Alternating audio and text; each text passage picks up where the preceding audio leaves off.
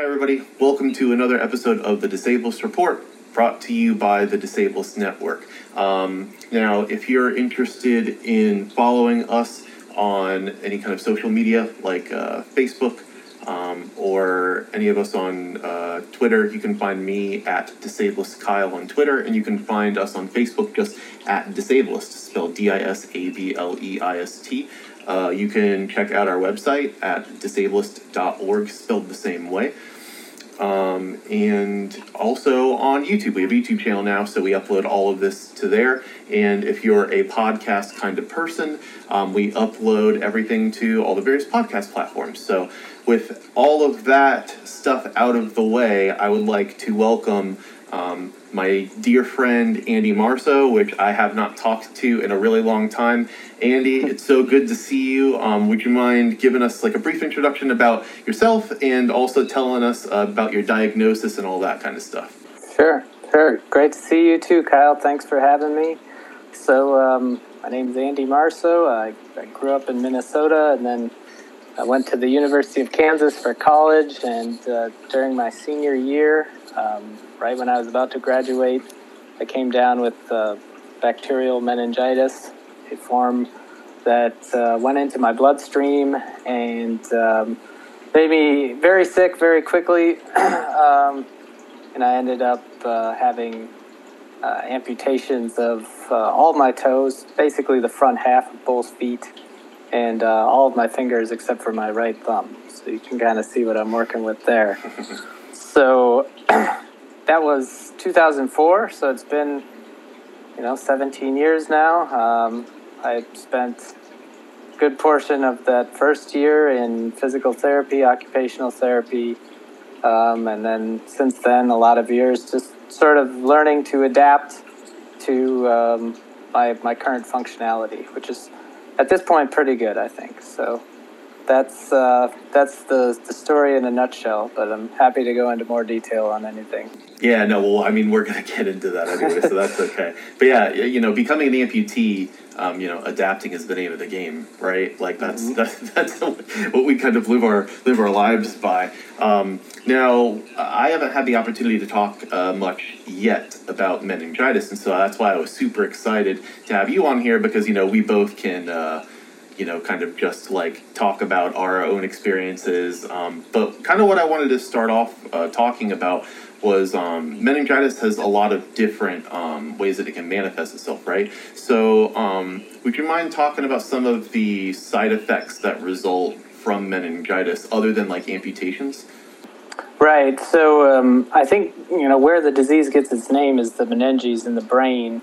Um, and, and also, I guess, in the, in the spinal cord. But so, in a lot of cases, if that in, that bacterial infection travels up into your brain, you can get your brain will swell up, and you can end up with brain damage and uh, vision loss or hearing loss.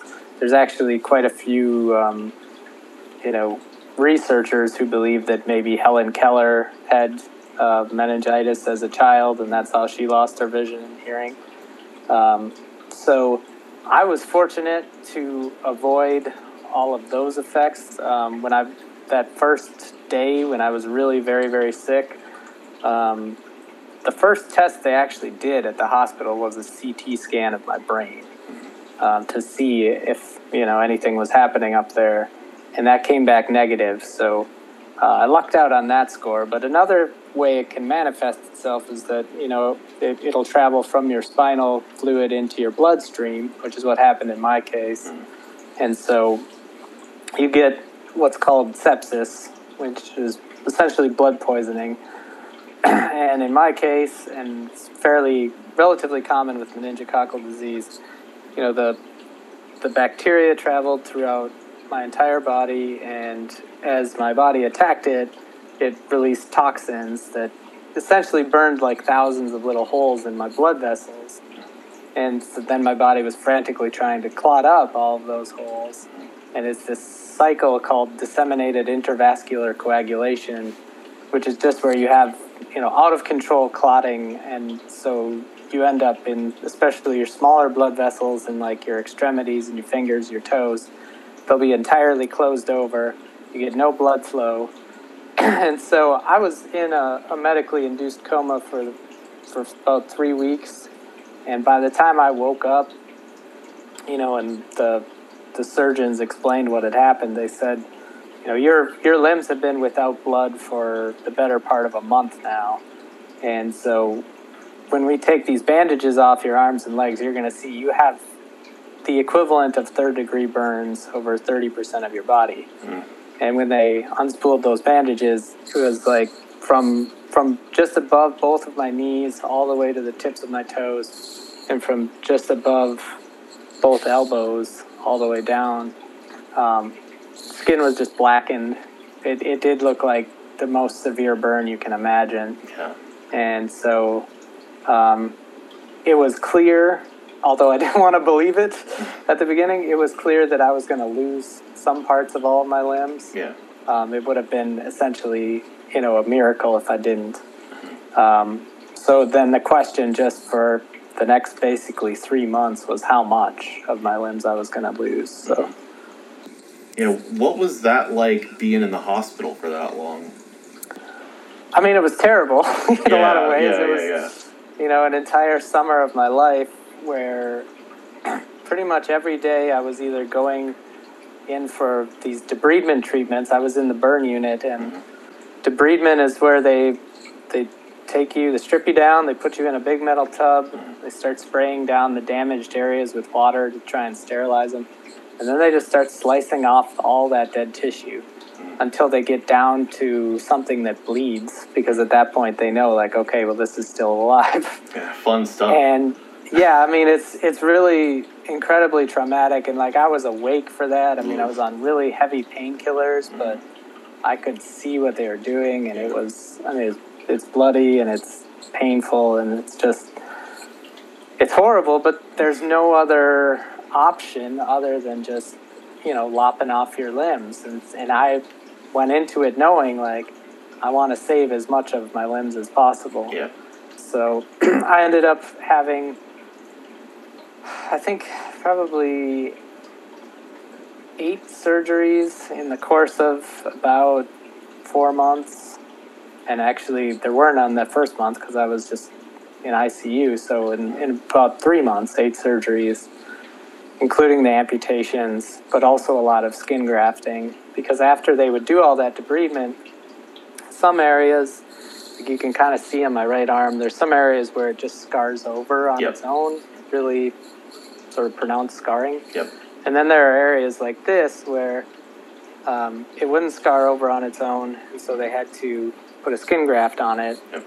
And usually, in my case, they were taking the top layer of skin from my thighs because that skin was still relatively intact, and then they would uh, staple it onto this this area. And so, yeah, I mean, I was like basically patched together like Frankenstein's monster Yeah. for a while there. I mean, it wa- it was pretty gruesome, and um, yeah, nothing nothing could have prepared me for it. Really, it was just this is what you need to do if you want to, you know, try and save your limbs. Yeah, it's you know, and that's the the nature of meningitis too. I think that a lot of people don't necessarily understand if they don't have a lot of exposure or knowledge about it. Is that it? Like, dude, it's so freaking aggressive, man. Like, um, you know, you're if you don't get it under control or whatever, what you you can go in like in a day or something like that. Um, I know I've heard horror stories about people, you know, like contracting it in college in their dorm rooms.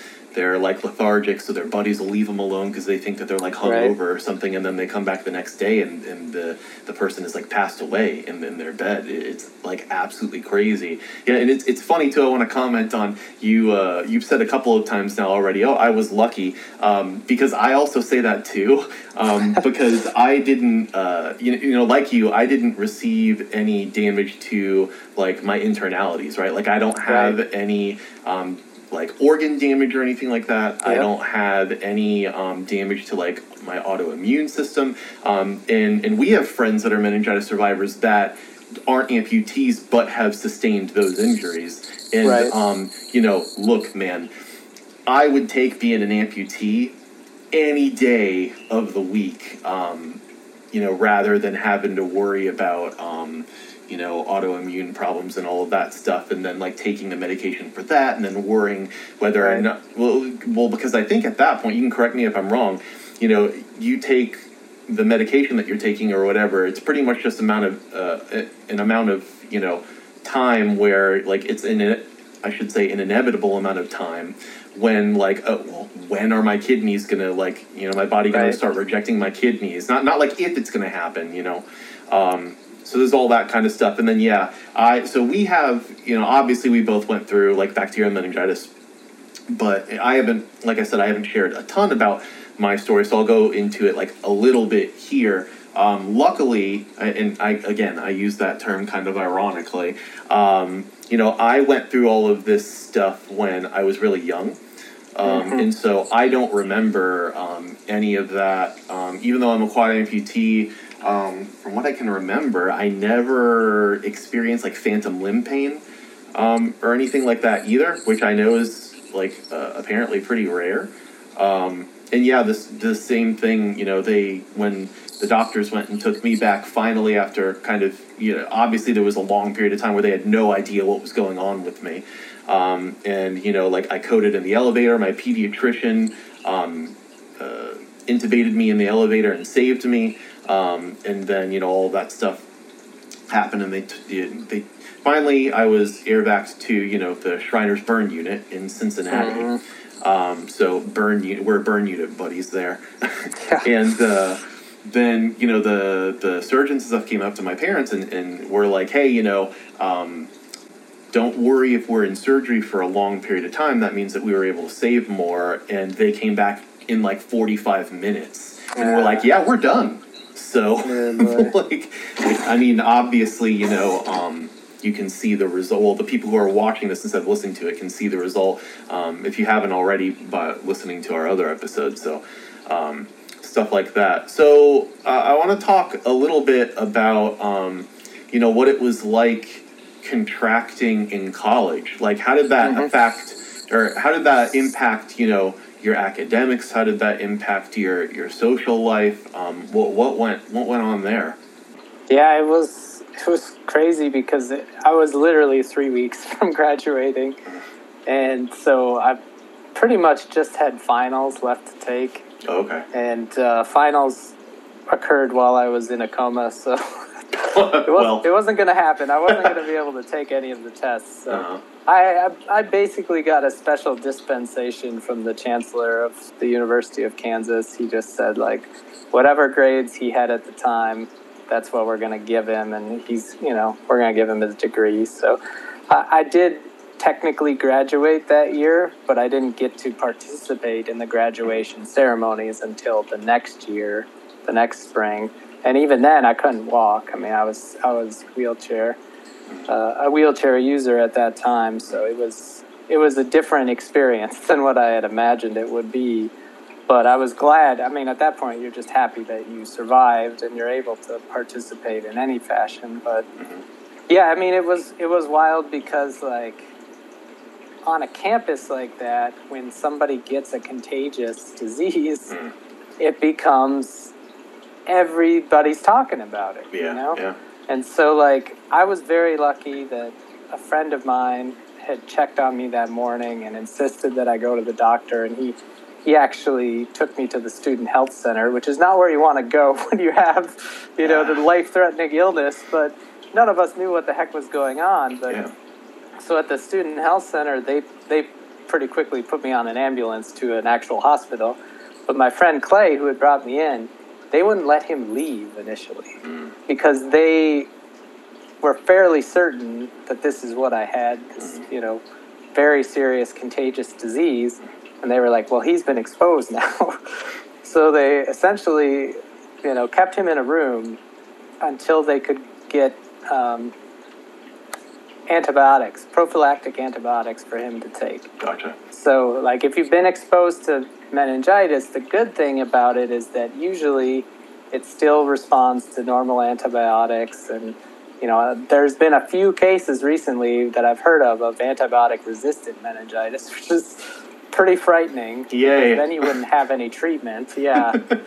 but in most cases, it's still the type of thing where if you catch it early enough and you get those antibiotics on board, you're going to be okay. So that's what they did with Clay, just in case, like, hey, he's been exposed. If he's, you know, got a latent early stage infection, let's give him these this Cipro. And then they told him like, we need you to help us get in touch with everybody that he lives with. So they had a meeting at this this hall that I lived at with 50 other guys. They gave, you know, offered all of them Cipro. And then the student health center and the county health department also scheduled meetings with everybody that I had classes with and everybody that I worked with at the school paper. And so, like, they weren't using my name in any of these meetings for privacy reasons, but everybody knew who they were talking about because I was the one who wasn't there. Yeah. So, like, it was, uh, I went from being just a, you know, completely anonymous student to being the meningitis kid, like, immediately, within days. And I mean, in a way, that was good, especially for my family because you know I was unconscious, but they they lived in Minnesota and they didn't really know hardly anybody down here in, in the Kansas City area.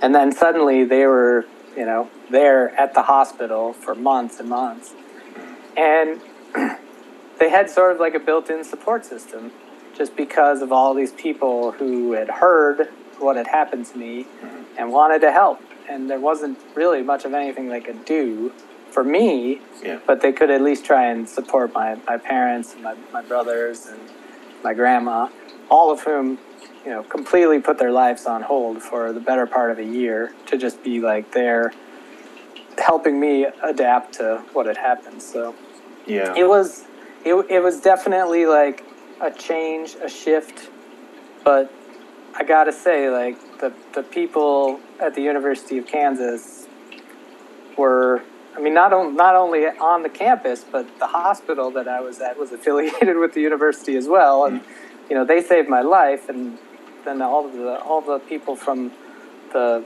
you know undergraduate campus really were amazing in, in, in helping me get through what I went through. So Uh, um, I think in the end it was it was a bit of a blessing that that's where it happened, um, simply because there was a, a you know a real sense of community and a, and a lot of people that rallied around me.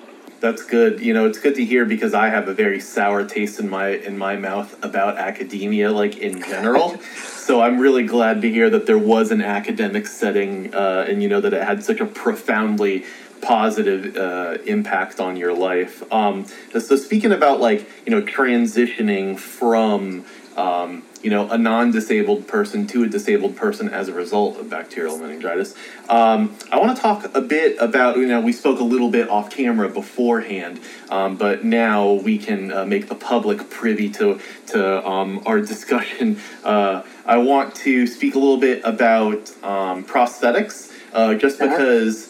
I've had like not so great of an experience with them. Um, so if you wouldn't mind talking a little bit about um, prosthetics, you know, what was it like um, when you know your uh, physicians and stuff like started recommending them, and then like when you tried them out and things like that. Right. So, I mean, I've got two sets of issues here. I got my lower limbs. I wasn't able to, you know, stand or walk with what was left of my feet after the amputations. So for that, I couldn't really be fit with, you know, what people think of as a traditional leg prosthetic, which is usually a below knee, um, you know, fake leg. Yeah. Um, so I had, I was fitted for these custom-made orthotics. They're called AFOs, ankle foot orthotic, with a toe filler. So it's essentially like a piece of foam that fills in for where my toe should be, and um, and then I sort of eventually graduated away from that, which allowed me to stand and walk, but not be super mobile to what I have now, which is kind of like a hybrid. Like I have the orthotic portion, which just fits around my what's left of my leg Mhm. and my foot, and that comes up almost to my knee. So that's made of carbon fiber, and it's very like stiff and sturdy. and then on the bottom of that, I have a foot plate, which is like what you would find on a below knee prosthesis Okay. but it's so it's um, it was very springy, Uh, that, yeah, that, yeah, and yeah, that gives gives me a lot more ability to to ambulate or walk, as the common person would say. yeah, yeah, yeah. Um, so that was a big upgrade for me because with the first thing, with the toe filler and the ankle foot orthotic, I was kind of just like stepping very flat footedly, kind of plodding. And uh, the the uh, the foot plate for the for the below knee prosthetic is much more it's more much more natural gait. It's more like you know you you roll from you strike on your heel and then kind of roll forward and it pushes Okay. you forward as you go. So Yeah. that I love. That's been very helpful Okay. and you know it's been great for getting me up and moving. Um, the upper arm prosthetics I never really could adjust to. So because I have you know mostly just a, a right thumb, Mhm. uh, I tried to get fitted with a myoelectric hand on my left side. Okay. This was sort of like the early stages of you know myoelectric prosthetics. So this Uh-huh. was a prosthetic that it moved based on the, the muscles in what was left as the stump of my left hand. Mhm. When I would flex the muscles a certain way, it would open, Mhm. and flex them a certain way, and it would close. Mhm. And it was basically like a claw. I mean, the, the fingers didn't move independently. And when I would put that thing over what I have left of my hand, I lose all sensation. So Yeah. right now, you know, I can feel with what's left of the palm of my left hand Mhm. How tightly I'm gripping something. I mean, I'm usually using both hands, but Yeah. and I can feel if it's slipping. I can feel if it's hot, uh, if it's wet, if it's cold, and all of that is gone once you're wearing that prosthetic thing. Yeah. So after less than a year, I just sort of put that aside, and it became like a super expensive paperweight. uh, Yeah. it's it's kind of sad that you know for the amount of like Yeah. Resources and time that Yeah. people spend making it, it just wasn't very functional for me. Um, so I put it aside, and I sort of learned to do things just with what's left of my hands. Mhm. And so now, like I said earlier, even though I know the technology has improved a lot, I know they have models now where the fingers do move independently and where like there is I, they're they're really working hard to provide some of that sensation Yeah. um, that that is that was missing in the earlier versions. But I don't know. At this point, I'm just not super motivated to try that stuff out. Yeah. it was a it was a frustrating experience with the first one, and Yes. it sort of soured me on it. Yeah, I think that frustrating is like very apropos, um, right? Like I, I have very much the the same experience. You know, we were, um, you know, un, I, I guess like unfortunate to contract when we did and become amputees when we did because the technology now is like Yeah. crazy, right? But um, you know, it does blow my mind though because both you and I, uh, pretty early on, our physicians uh, or therapists or whoever it was was like, yeah, prosthetics, they're the way to go. And um, I always tell people when I talk to them, especially if I'm speaking to, um, you know, people who are like future physicians and all that stuff, like talk to the person and see what they're like comfortable with. Like, like, Right. com- come on, you know, um, that whole process can be very traumatic because you know you're going to be fitted with like fake hands and feet and arms and legs, right? And um, you know, if you're feeling pressured to be in that situation, right? Like you're feeling pressured to perform in that very specific way. And for an amputee who isn't comfortable with prosthetics, um, if you don't feel like they're working for you, um, I don't I don't know about you, but I remember when I was little that I felt like a, a pretty big sense of guilt, right? I'm like, you know, Right. this is this is what I this is what I'm supposed to be doing. Like I have the wheelchair, that's super comfortable to me. But like I was almost ashamed and upset that my wheelchair was more comfortable comfortable to me than my prosthetics were. And then, you know, on the other end of that, a lot of physicians I think are kind of like, you know, to use a, a weird term in this situation, are kind of trigger happy with like the idea of prosthetics, right? Because Oh, it's yeah. like, you know, something uh, our bodies Andy, like don't look like other people's bodies, right? Like we literally have parts that are missing, um, and so I feel like um, physicians that are more, you know, like by the book and all of that kind of stuff, they see that we have like quote unquote unwhole bodies, right? And so it's almost like I get the impression that they want to like fix us and like prosthetics will like make us whole and will like th- this will allow you to walk like you know how, you did when you before like how you should and you know the the problem that you know I would like to to posit to like physicians and stuff like that is like there is a healthy way to walk and all of this all of that kind of stuff. There is a healthy way to like use hand functionality and all of that kind of stuff. There is not a right way or a wrong way to be ambulatory right? There is not a Right. right way or a wrong way to occupy your amputee body.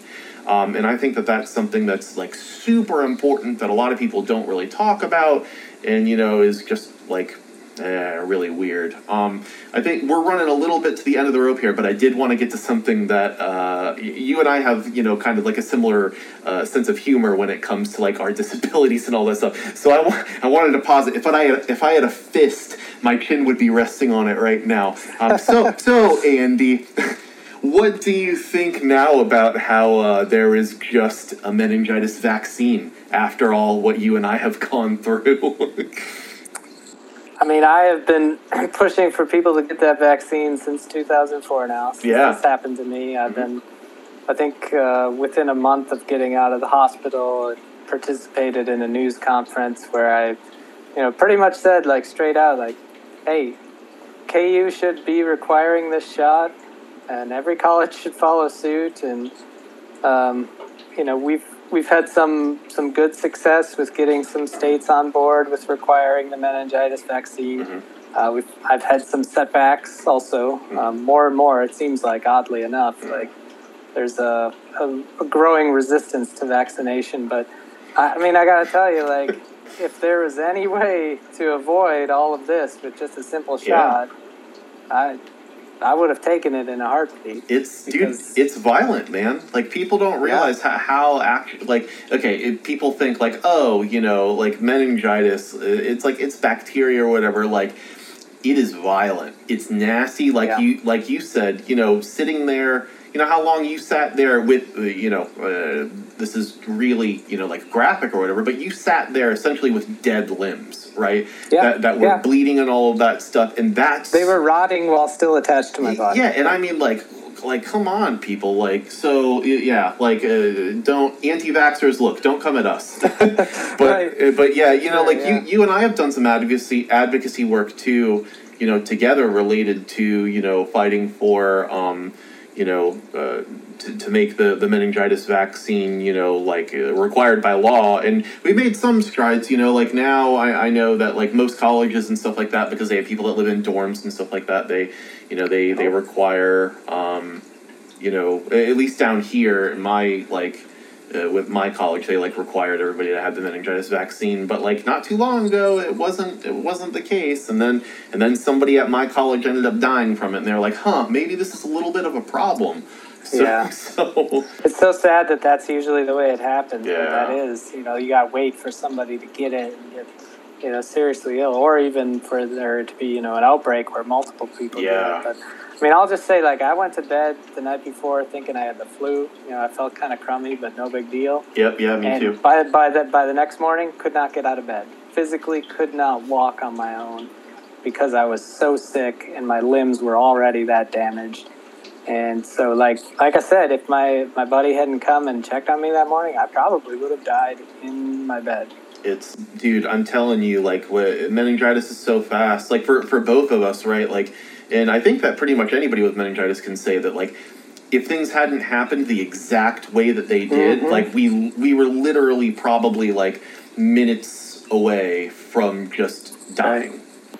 yeah, I Um, mean that first hospital that I went to, you know, they knew that they couldn't deal with with what I had, and they wanted to transfer me to Kansas City, and they were like, "We're not sure if we can get the helicopter or not," and they were able to get it, and that probably saved me, you know, a half hour on the road in an ambulance, and that could have been enough, you know, right there to, to kill me. So, Yeah, yeah, I was medevaced too um, to to the Shriners Burn unit in Cincinnati, I believe, yeah, so it's it's yeah, no joke, people. So uh, get vaccinated for like everything that you can. Yeah. Um, but Yeah. definitely, you know, like look into getting vaccinated for um, you know meningococcal meningitis, all of that kind of stuff. So, Andy, uh, unfortunately, we are running uh, at the end of our uh, our time right here. Thank you so much for coming on. It's been so great to catch up with you. Um, and you know, I'd like to talk a little bit more about uh, about you know like prosthetics and all of that stuff, and maybe organize. Um, you know, uh, oh, I spoke with you. I think about it on Facebook, where you know, organize like a, a, a meningitis survivor type thing. Maybe get everybody on a call and talk and talk about um, all of our experiences and stuff like that.